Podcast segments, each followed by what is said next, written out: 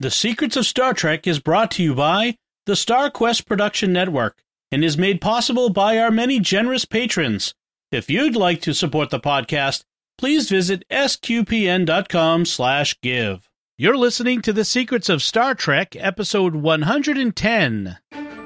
Captain to bridge. Spock here. Make it so. Surrender is not an option. Attention crew of the Enterprise, this is James Kirk.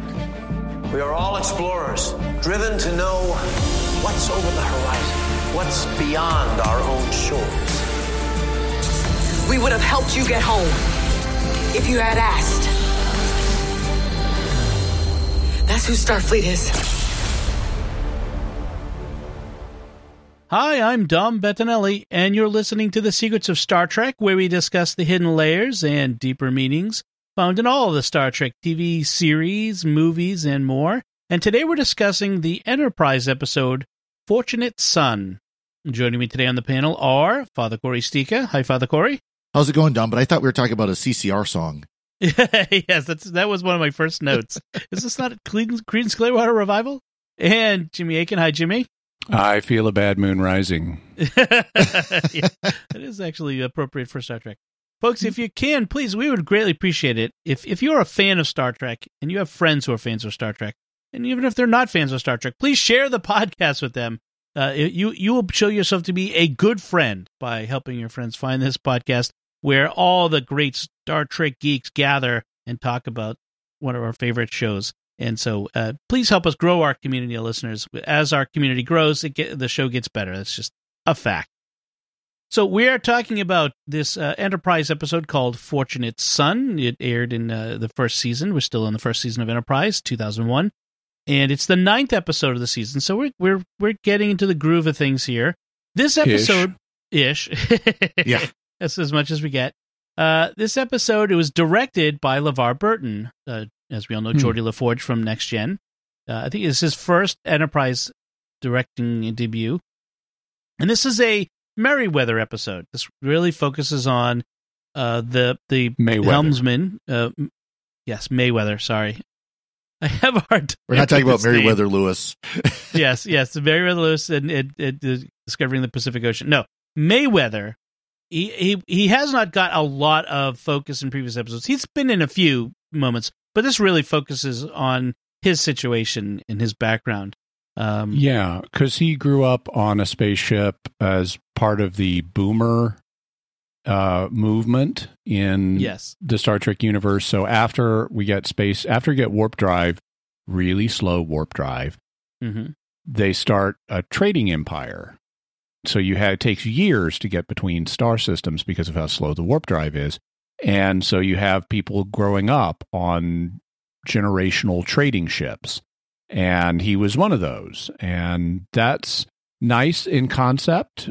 And it's nice to have an episode exploring this concept. And it sets us up. We learn some more about his family background, even though his family is not in this episode. We learn about some family conflicts that are going to be the basis for a second season episode, which also focuses on boomer culture, where we do get to meet his family. So it kind of sets up for that. But um, I, it's still Mayweather is just a really bland character at the end yes. of all this. Well, you know, I, as, I, like yeah. this episode because we do get to see a little bit more of the civilian side, you know, because so yep. much of Star Trek, of course, is the the Starfleet, quote unquote, military, because of course Starfleet's not a military. Yeah, it is. Um, but uh, we get to see more of the civilian side. What what is civilian? You know, we hear about civilian transports all the time, but we actually get to see a little bit of that culture, if you will. Right, right. Yeah, it's it's really unfortunate because Anthony Montgomery, who plays Mayweather Tra- Travis, uh, it just comes across. He just comes across as really kind of forcing it. Like I don't know if it's just he doesn't have great lines or he just isn't a very good actor at this point. But he just it doesn't come across as really believable. This character. Yeah, he's like the boy next door, if you know yeah. what I mean. I mean, he's just so he's just so bright and it happy young and friendly and, and young and innocent and all that stuff. And it it's he he doesn't feel like a fully rounded person. It's kind of in a way he kind of reminds me of Jodie Whittaker's doctor. I mean, job number mm. one for Jodie Whittaker was be nice. you know, be yeah. be friendly and likable. And she achieved that. And that's all. And it and Mayweather feels to me like the same kind of character. He's achieving nice and friendly and that's all. Yeah. It's a lot like in in my sense like Wesley, like just he's just kind of there and he's he and he just kind of is not much more than right. a, a, bunch of tropes all bundled together as a character. Yeah, although Boy Genius is not one of uh, not one of Mayweather's tropes, and he d- yeah. he doesn't have the annoyance factor that Wesley Crusher does. That's well, true. You know, if it wasn't for this episode, I would almost said that that Mayweather's uh, character was meant to be just kind of a filler character. You got to have somebody yeah. flying the ship. You know, right, let's just right. put this guy in there. And, and we've had a couple episodes where he's had some bigger moments, like the one where they landed on the planet and mm-hmm. they all go crazy.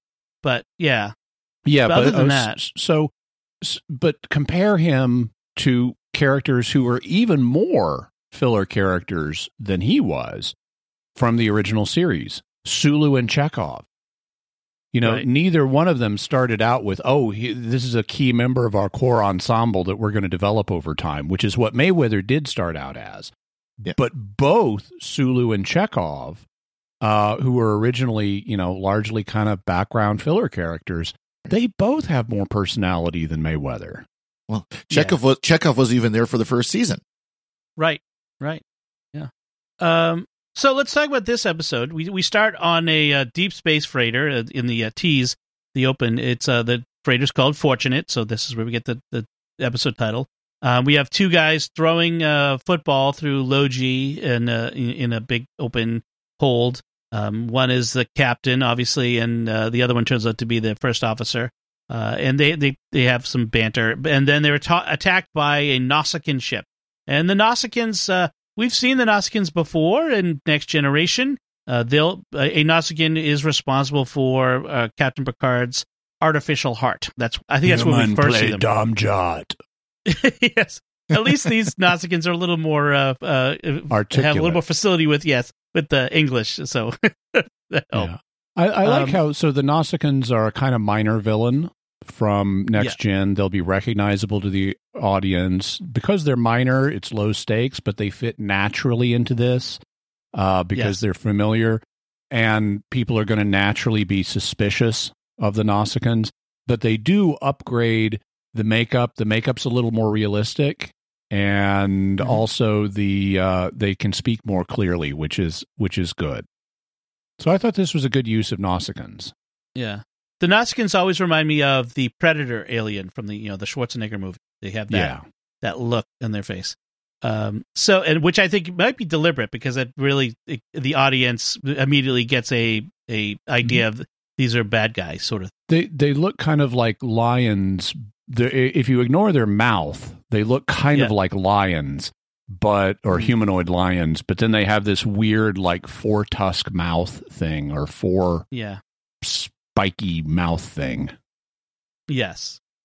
Uh, so that so that is our teaser open, and then we go to um, after the the credits. We have uh, Archer being awakened by a message from Admiral Forrest back on Earth to, to tell him the scans from that comet were just incredible, and he's referring to the comet that we we reviewed a couple of episodes ago, and it's like Oh yeah, the one the the the thing that our solar system has literally trillions of and you were so impressed by the scans of one in another solar system. Those scans were just awesome. You're right. So uh, the, the, the ostensible reason for the uh, for the call is also that uh, they are the closest uh, Starfleet vessel to Fortunate. They'll have to turn around and head back to to be there in a day and a half because the next closest one is weeks away. Uh, and then we have this, um, and that's good. That yeah. having having the Enterprise, if you've got the fastest warp drive by a lot, then you would get yanked off of what you're doing to go deal with some emergency somewhere. Right. Right. Right. And, and then we have a bunch of exposition. Uh, the Fortunate is a Y class freighter with a crew complement of 23, which is actually an important number as we go through. It will, will be Y 23 is an important number uh, with a max speed of warp 1.8. Uh, Travis tells us that he grew up on a J class freighter. Um, and he remarks that as slow as they are, people tend to have babies on board, which is also a bit of a going to help misdirect what where things are going as they show mm-hmm. up at the Fortunate. Um, it reminds me a lot of, uh, as you mentioned before, the age of sail. You know, when when right. travel around the world to the New World into the uh, into the uh, the Indies, as they called it, took months or yep. even years of, of those journeys. As we are in the early stages of space of intergalactic space exploration and as humans, that's kind of what the feel they're trying to give to us is well, the age of sail. And I also kind of think of like some of the settlement of the West, you know, the Western United States. You think Oregon Trail, of course. Those of us of you know our uh, of our age kind of remember Oregon Trail on the Apple II, you know, because we played it at school. But right, you know, it took months to travel from some place like New York City to San Francisco. It wasn't, right. you know, when the railroad came in, it was a huge thing because you could do it in a week instead of the of railroad you know, was yeah. the Warp Five engine. You know, it really was. and before that, you were moving on these slow wagon trains in danger exactly. of being attacked by Nausicaans at any time. Yeah, exactly. so uh, when the Enterprise arrives, they find the Fortunate badly damaged, and most systems are down. They they do, they aren't able to respond to hails. And T'Pol reads 24 biosigns, which because Merriam-Webster recently just said, "Oh, they have babies on board, so maybe that 23 could have a couple extras. That's when what gives us the thought that maybe there's a, a, a new baby on board. So this episode, and I don't know why it hasn't struck me in quite this way before, but how are how did how did detecting life signs work? I mean, there's a hard vacuum between you and that ship, and there's layers this... of metal there. You've got to be detecting. You're either either these are passive scans and you're picking up on something human bodies are transmitting, or these are active scans and you're reflecting something off living human bodies that dead human bodies don't emit or that reflect in a different way. And it's like, what? What? There's nothing electromagnetic that's going to be doing that. Not over a hard vacuum with layers of metal in between you. what just, exactly? What? What? How does this work? just just remember this these are Star Trek sensors, you know, the magical sensors that operate on the principle of plot. Yes, I know. Well, and it, over it the, even, over light years. Yeah. yeah, it even specifies in the original series Bible that sensors just work and we never go into how they work, but they always work. And it's like, yep. right. They always work until but, they don't. Yeah, this makes no sense. yeah, well, it is one of the tropes of in all science fiction is that we have sensors that can detect life. And if you don't do that, people get all kind of you know squirrely about the fact that why don't you just do, do life sign detection? I would love to see sci-fi that that eschews that, and then that becomes a limitation that makes a more interesting yeah. plot. I mean, you, yeah. we can understand, you know, like long range sensors and things like that. We, you know, just think of the yeah. the, the, cor- the, corollary with, with sonar and radar. I mean, we, we sure. can understand that. But how can they read that? Oh yes, the, the atmosphere in the ship is exactly eighty four point five percent nitrogen and ten percent. Uh, you know, it's like how right. do you know that? Right. Well, well, I actually I could rationale that easier than life signs because they could have a window somewhere and you could do a spectrographic analysis of the light coming through the window and find out what the yeah. atmosphere is. But but life signs it's just if you can't see people moving around in there, how do you know that there's anyone alive over there? Heat signatures. That's right. You're reading heat signatures yeah. through the vacuum, through the metal and the hard vacuum. Yep. yep. And and the all of the technology on the ship that has waste heat. Yes, that's exactly what I'm saying. and one's a Vulcan. So anyway, because yeah. that's gets a whole other thing. anyway, uh, so the uh, Archer takes uh, a few people over. Uh, Malcolm, the, the security guy, it takes Merriam-Webster because he's a boomer, and Dr. Phlox. They go over to the ship to see what's going on uh, in the shuttle, and they they get greeted at the hatch by the first officer and some others who say, "Nope, we're fine. No, nothing to see here. Uh, you can just go on your way." Like even though our ship is basically totally out of commission, so Archer insists, "He's like, we're here. Let let, let us help you," and which is only logical and very suspicious that you would refuse any help. Although he, they both kind of, and we're presenting it in somewhat starker terms than they do on the show. The right. It's it, it, the the first officer Ryan. I mean, the captain is, you know, is injured. injured. Yeah. Yeah. And so the so Ryan's in charge and he doesn't like refuse help, but he's not eager for it either. And it's clearly suspicious, but not so suspicious that it prompts a dramatic let's search your ship from stem to stern reaction on the right. part of Archer. Right. Well, it, it's right. presented more of, of the, you know, they're independent. They they live their life, you know, between star systems. There's no one else out there, so they got to take care of it themselves. And that's really the way they present it. Of no, no, we're just used to doing it ourselves. We'll we'll get it taken care of. We're yeah. fine. Don't don't worry about right. us. You go you go do your exploration. We'll, we'll we'll be fine. And because Phlox hears that the captain is injured, he it's his insistence that like, look, I'm a physician. You only have a medic on board. Let me see the at least let me take you know a look at the captain to make sure I can help him. It would be uh, unconscionable for me to leave without at least seeing him, and that's one thing objection they can't uh, refuse, you know, when uh, overcome. So uh, now what we find out is that they've captured they've captured a Nausicaan in the last raid, and they're interrogating him to get some kind of codes out of him. Yeah. So meanwhile, while they're, the Enterprise is helping repair the ship, this Ryan, the executive officer of the Fortunate, he's on board the Enterprise, and he and Travis are bonding, and they talk about the transporter as a magical new device that they would never use and uh, Ryan asks Travis, you know, so why'd you leave your family ship? And and there's an interesting. I, I mentioned this before, but in this particular scene in particular, Merriweather reminds me of a slightly more mature Wesley Crusher. You know, just the the the earnestness which with he speaks mm. here. There's a it's very sort of like Wesley always had this way about him where he was like very eager. And Travis kind of comes across as very eager and, you know, open he is interested in using the transporter, for example.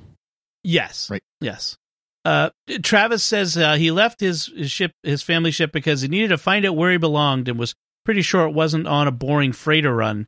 And Ryan is really family ship leave shaming him about that. Yes. Yes. He, he kind of comes back at him with, with sort of a, a really sharp uh, response. Well, he says, Why did you abandon your family?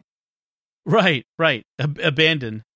Um, they uh, they talk about how the these freighters um, they do five year freight runs, which I, I am trying to imagine what what freight is so valuable that waiting five years to get it.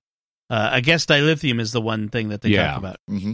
They um, mentioned that. So imagine coronavirus lockdown for five years and no Amazon.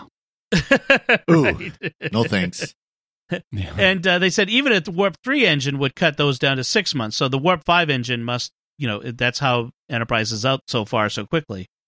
It's a fascinating idea that that this technology would leap ships ahead like that. You know, it we we've never had.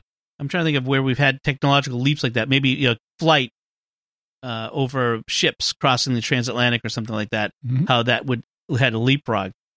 Anyway, they have lunch in the mess hall, and Ryan at this point reveals he was survivor of some disaster on a ship called his family ship was called the North Star, which Merriweather's reaction is he immediately recognized it and it was a bad thing, but we don't get any details about it.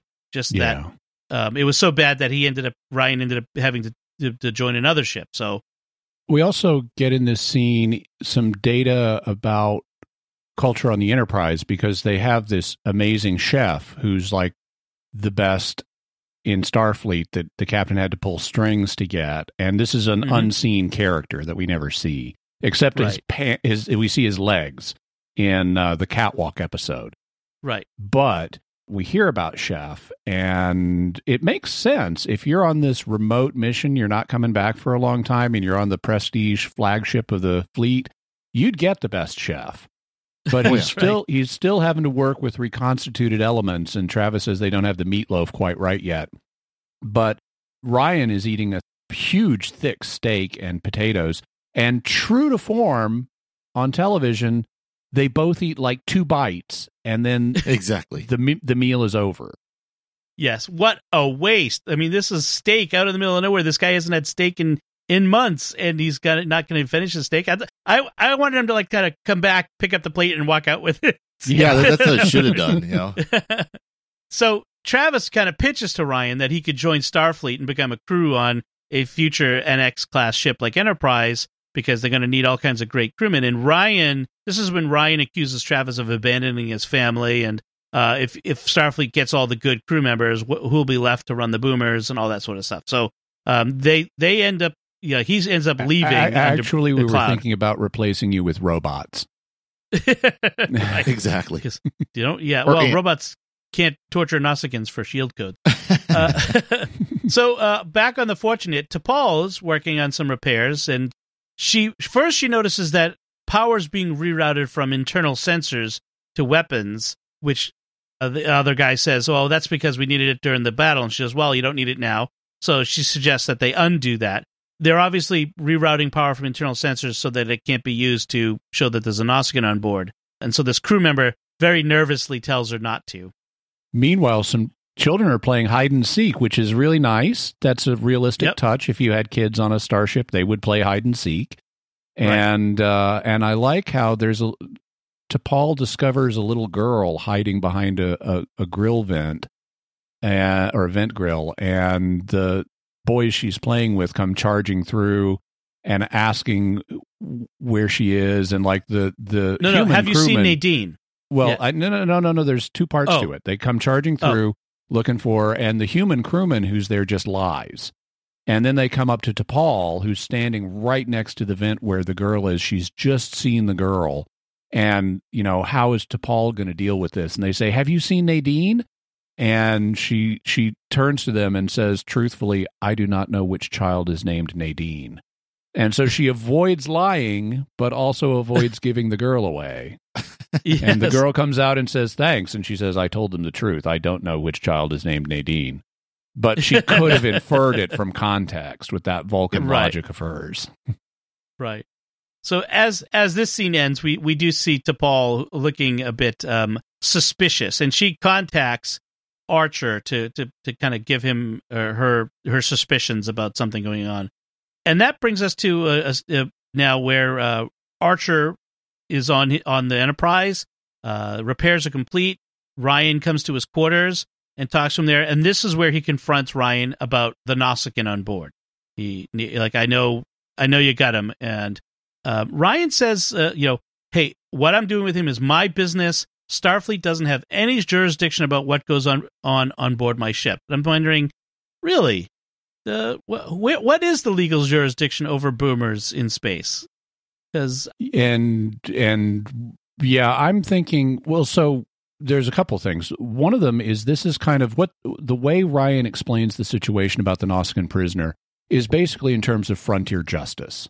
Yeah. Uh, they attacked us, and so we're using him, I guess, as protection, you know, or something like that. Now, that's not actually what they're using him for, but right. he because he doesn't tell about trying to get codes and frequencies out of this guy. But he he he makes a convincing frontier justice case about look, we're out here on our own, we have to defend ourselves, and this is how we're doing it, and they attacked us, and things like that, and that makes some sense in terms of who has jurisdiction. I'm thinking that Archer could, there's probably something, some legal precedent or regulation that would allow Archer to take control of the situation given interstellar diplomatic stuff. Um, you know, because you have, if you're having conflicts between humans and non humans, that would seem to fall under Starfleet's purview. Yeah. I mean, I don't, I, it, presumably the model would be the law of the seas. You know, if you have, if you, if you think if you have an American military ship show up and there's a civilian ship engaged in conflict with an, an American civilian ship engaged in conflicts with, say, a Chinese ship, you'd think the military ship would have some kind of jurisdiction. But Archer's solution is to say, no, but I do have uh, jurisdiction over all the parts we just installed in your ship, so let's uninstall them. Right. Yeah, it, it, it's a sort of analogous to like Somali pirates. If you have an American mm-hmm. flag vessel, uh, and they've they were attacked by Somali pirates, which was a big problem for for years, and they took one of the Somali pirates as prisoner. If an American warship shows up and realizes they've got that pirate there, they yeah they they have jurisdiction. They can take that guy yeah. off. they, yeah, you, they can't. They, they they don't have to let the American crew hold him and torture him. so um so they do let so uh, because of Archer's threat to take all the parts and equipment, uh, Ryan ostensibly gives in and and and takes him over to the freighter and brings him into the hold and says he's over there. Go go see him. yeah, and of course they fall for it. And, and, and this is, and then Ryan executes his his idea of how to deal with the situation, which is get in a gunfight with with the captain of this much faster and more powerful Starfleet vessel, right, in your cargo hold. Then jettison the cargo pod into space with the captain aboard and leave it. Uh, oh, and poke a hole in the and in the poke a hole it. in it. Yeah, and and this is going to end well for you. Yeah, exactly. Uh, how is this going to end well for you? Right. They, well, then they shoot at the Enterprise before they, they warp away. Yeah. like, yeah. Is the Enterprise just going to go? No, this seems too much trouble. We're just going to go go in yeah. on on our merry way and leave them to be. I don't I, think so. I, I do like that as they um as as they're running after they shoot shoot at the Enterprise. The Enterprise fires a torpedo at them, and we see the torpedo heading towards them, and then they go to warp and outrun the torpedo. And right. I like that. Yeah. But but this is just the dumbest plan ever on Ryan's part. There's just no way this is going to end as a win for him. Well, and, and I, I, I'm hoping it wasn't just bad writing, which of course this is Enterprise, this is bad writing, but yeah. um, it could also be just it's showing how unstable he is. He's just not thinking. Right. He, he's so bent on getting revenge from the Nausicaans. He's just not thinking straight, and he's not. And thinking, the other crew members to call him on that. Yeah, yeah. He should be relieved of command. He should have been before he. As soon as he said to his second officer, I guess, "Here's here's here's my plan." The second officer should have said, "You are relieved of command." This is yeah. clearly never going to work. We're just going to wait two days until the captain's up and about again. Right. Yeah. Right. Uh, and they they do coincidentally, very inconveniently for Enterprise, you know, damage the long range sensors. Like if those weren't damaged in this exchange, uh, they they totally would have been caught right away. But yeah. but it, Enterprise well, has to fix them. For, fortunately, Mayweather then says, "Oh well, we know they're after the Nausicaans, so we just need to find the Nausicaans to find them." And then they don't follow up on that. right. well, they do, just not the way they expected. Yeah. Right. So There's no Ro- Nausicaan tracing in this. No. Yes. So uh, Ryan manages to beat the uh, the Nausicaan ship's shield frequencies out of him. We think because torture, as we know, is an unreliable form of interrogation, yeah. uh, and then discusses with the other crew member about killing the Nausicaan, like facing him. Yeah, uh, and by, think about how. I mean, if you're the Nausicaan prisoner, they want you to give them some codes and some frequencies, and even if you know the right codes and frequencies, if you lie to them and just make up some codes and frequencies, they are going to yep. take you to your people so they can use the codes and frequencies. exactly. And they're probably going to keep you alive so at least that long so they can may they can use you as leverage if things go badly. So just lie to them and that'll give your people the advantage when they take you to them. Exactly. Right. Although, like I said, Ryan was talking about spacing him, so maybe they was uh, that, that that's a but that's a risk he's got to take uh, because what's yeah. the alternative to give right. the actual You're, codes? Well, and and if if this guy's concerned about not giving out those codes, he's like, fine, space me. Right, right. You know, do it. Then you're even further behind. You just killed a guy, and you don't have your codes, so you're out of luck right. either way. So, um, meanwhile, Travis and uh, and and Tucker are in the uh, engine room of the Enterprise, talking about how times have changed, and and Tucker says, you know, he says at this point that Ryan the XO of the Fortunate, needs to understand that he can't be a law unto himself on his ship anymore. And this is kind of what we were talking about before. You know, it's no longer a frontier as it was. The you know everyone is coming. Everyone the, with Warp Five ships and the Warp Three ships. This is no longer the the Wild West of space. You've got you know you've got to change with the times, uh, and uh, that gives Travis a little uh, bug in his ear, a little thing to think about. And he goes to talk to Archer and and basically questions his orders and says maybe Ryan's right that it, isn't any of their business and that they should let him take care of themselves. So at this point, he's talking from his boomer background, his his uh, his l- lingering loyalties to people like himself as he grew up, uh, the the folks of the fortunate. And so Archer comes back with, "Okay, fine, what happened?" And he Archer does. It's nicely written in that Mayweather you know, says, I think maybe we're not handling this the right way. First, he asks permission to speak freely. Yes. And Archer gives it to him and says, I want your, your perspective as a boomer. And that's nice because it does show Archer trying to understand the situation. He's letting his crewman bring his the benefit is, of his experience. Mayweather says, I think maybe we're not handling this the right way. Maybe it is none of our business. And Archer's rejoinder is, well, then what happens to the Nausicaans if we let them just have their revenge? And then we get a little preachy with just because someone isn't born on Earth doesn't make him less human. Right. And of course, but these are Nausicaans, Captain. They're not human, um, which is a point Mayweather doesn't raise. But instead, he's like, oh, shucks, Captain. Now you've gone and scored on me because I wasn't born on Earth and that doesn't make me less human. So obviously you're right. And it's like well, thought, uh, the writing the writing just took a ding there. Well, I thought not. It's not that the Nausicaans should be treated more humanely uh, because of their because they're human, quote unquote. I think what he was saying was that that human beings have a code of conduct, or what we might yep. call a natural law morality, uh, in us that governs us no matter whether we're on Earth or off Earth, no matter how far out we go. And so they have to, Ryan has to live according to that code of conduct, right? That little construct about, you know, just because you were born off Earth doesn't make you less human. It was confusing because they conflated, you know, the how uh, treat the Nausicaans. And I had to think about it for a couple of couple of seconds where no, they, they were talking about the humans who were born off Earth are not less human. It wasn't talking about the right. Nausicaans, but it was such a confusing construct when I was was watching the episode. Yeah. I, I I kind of struggled with a couple of seconds. Are they saying that Nausicaans are? No, they're not. It just it really was not it was not written well. That was not a good line at all. Right. Yeah, I took it the other way. I think it's I think it's ambiguous, which is a flaw. I, I think it was just it was just written badly. It was right, yeah. right. They, they got right. across I, what they're trying to say, just not well. yeah. So uh, at this point, so Travis is uh you know he has no more of, of uh, Archer's orders to question. Uh, Archer had good humor about it, of course, uh, but uh, the fortunate does catch up with the Nausicaan um, it runs and they chase it into a into an asteroid field.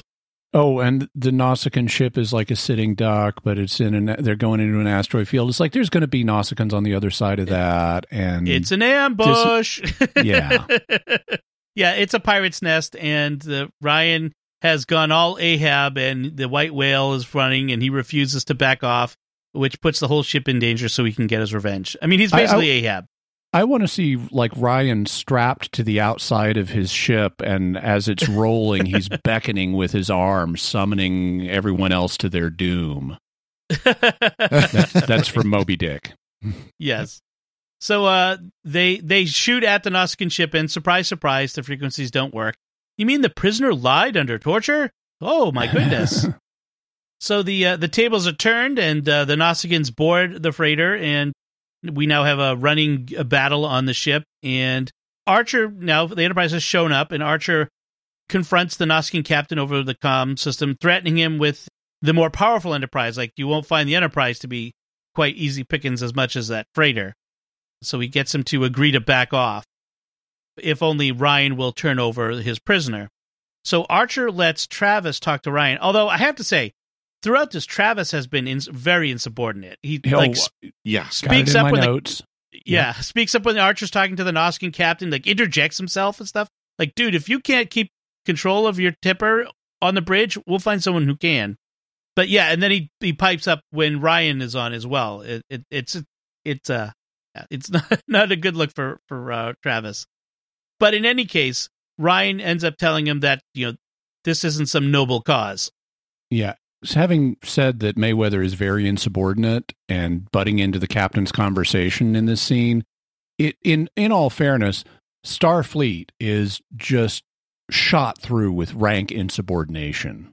Yeah. right. It, you know, we see it all the stinking time. They have very lax discipline on these ships. That's true. This is true. So, uh, for the sake of dr- drama, they do it, I guess. But um, yeah. So, uh, Travis, I miss, I miss spoke. Travis tells Ryan that you know you think you you claim that this is some noble cause to protect freighters from Nausicaans, but really is this is just about pure revenge for you, just your and your monomaniacal revenge uh, for what happened to the North Star and what's going on now, and that's all it's really about. meanwhile, the uh, Nausicaans are shooting at Enterprise while her helmsman is wandering about the bridge talking to Ryan. Like maybe you should get someone sitting at the helm running the sh- you're piloting the ship while you're in battle. Uh, but that's a whole other thing. In any case, Ryan finally lets the Nausicaan go. He, he sees the error of his ways, and then we we finish up with the the the captain of the Fortunate waking up in the infirmary, who tells Archer that he's going to reduce Ryan in rank to uh, able crewman, which is the one of the lowest ranks, and uh, but he won't let Archer take him back to Earth to, to you know to either presumably face justice or what. Uh, he says we take care of our own out here. Plus, it would leave me a man short. So we get that clear sense of this frontier sort of way of living. Yeah, he also says it's going to take quite that Ryan's new duties as an able crewman are going to be like purging hydraulic pumps and stuff. And so it won't be pleasant and it's going to take him a while to earn his way back up to being first officer again. And I'm going, Ryan's judgment is demonstrably unstable. This man should never have been first officer in the first place. And right. he should never be first officer again. Uh, yes. attacking the Enterprise is was just that was the nail in that coffin. Right. But it uh, finally we have a reason for the structure of this episode because up to now the fact that that Captain Keen has been out of commission has played zero role in the plot. I mean, there's yes. been no reason for that. This whole episode up to this point could have played exactly the same way if there was no Captain Keen and Ryan was the captain. And in right. some ways, that would make more sense if he's just a captain who's gone crazy as opposed to a first officer who has someone above him that should be looking for signs of craziness. But now that the captain is up to deal with Ryan after the fact, we have some kind of a reason why that justifies Keen even being in this episode. Right. I do like Keen in this in this scene. I, I, I think he he has a he he sort of uh, embodies this frontier spirit and in, in the in the good way. Like he talks about how yeah. you know they, they yeah. discuss how times are changing. He's going to have to buy a warp three engine for the ship because that's just economics is going to dictate it. But uh, you know, some of us like being out here alone in in on the on the uh, on the edge and you know we're, giving us a chance to prove ourselves. We're called introverts. well, right, right. Well, also a bit type A yeah. As someone who lives out in these territories, uh, we like this out here. Far away, we can prove yourself against you know buffalo and uh, yeah. storms and stuff. uh, so uh, yeah, they're not. But you know, times are changing. They're not going to be able to go it alone and act as if uh, you know all of space belongs just to them.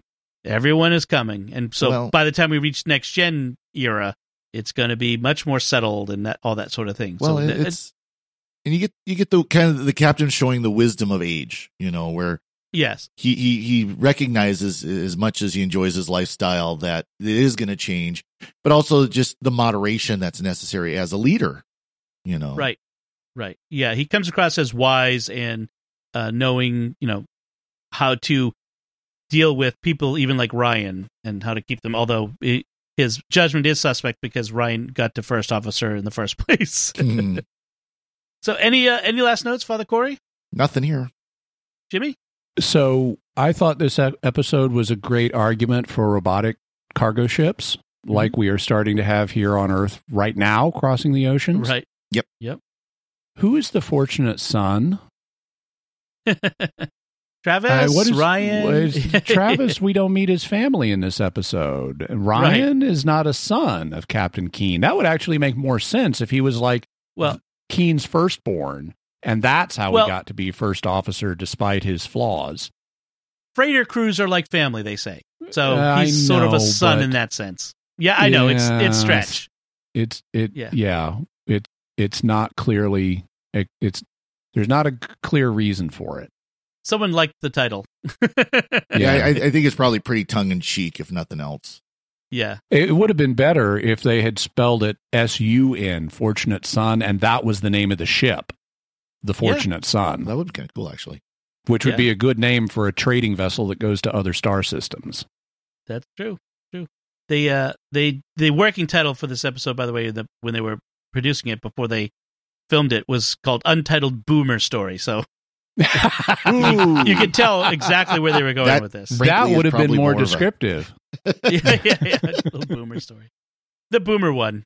The one the one where they meet the boomers. We could just go full friends episode title on it. The one where they meet the boomers. Instead of a Christmas story, a boomer story.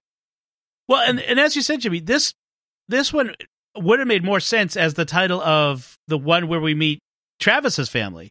Yeah. Uh, and in fact, before I watched this for this week, I thought in my mind I thought this was going to be the one where we meet Travis's family. I was a little Same here. confused at first. Yeah, I thought so as well, based on the title. yeah, it is kind of funny. Uh, all right, so I think that about does it for us. Uh, we we do want to take a moment to thank our patrons who make it possible for us to create the secrets of Star Trek, including Cameron C, Paul J, Jamie N, Michael L, and Tong G. Their generous donations at sqpn.com/give make it possible for us to continue the secrets of Star Trek and all the shows at StarQuest. You can join them by visiting sqpn.com/give. We'd also like to thank Victor Lambs, who edits the show for us every week. So that's it from us. What did you think of Fortunate Son? You can let us know by commenting on the show at sqpn.com slash trek or our Facebook page at facebook.com slash starquestmedia or send an email to trek at sqpn.com. We'll be back next time when we'll be discussing the Star Trek Discovery episode, Si Vis Pacem Parabellum. Until then, Father Cory Sticha, thank you for joining me and sharing the secrets of Star Trek. Thank you, Dom. Jimmy Akin, thank you as well. Thank you, and live long and prosper. And once again, I'm Dom Bettinelli. Thank you for listening to the secrets of Star Trek on StarQuest. And remember, Warp 1.8 works just fine for us. Any faster, and there'd be no time to enjoy the trip.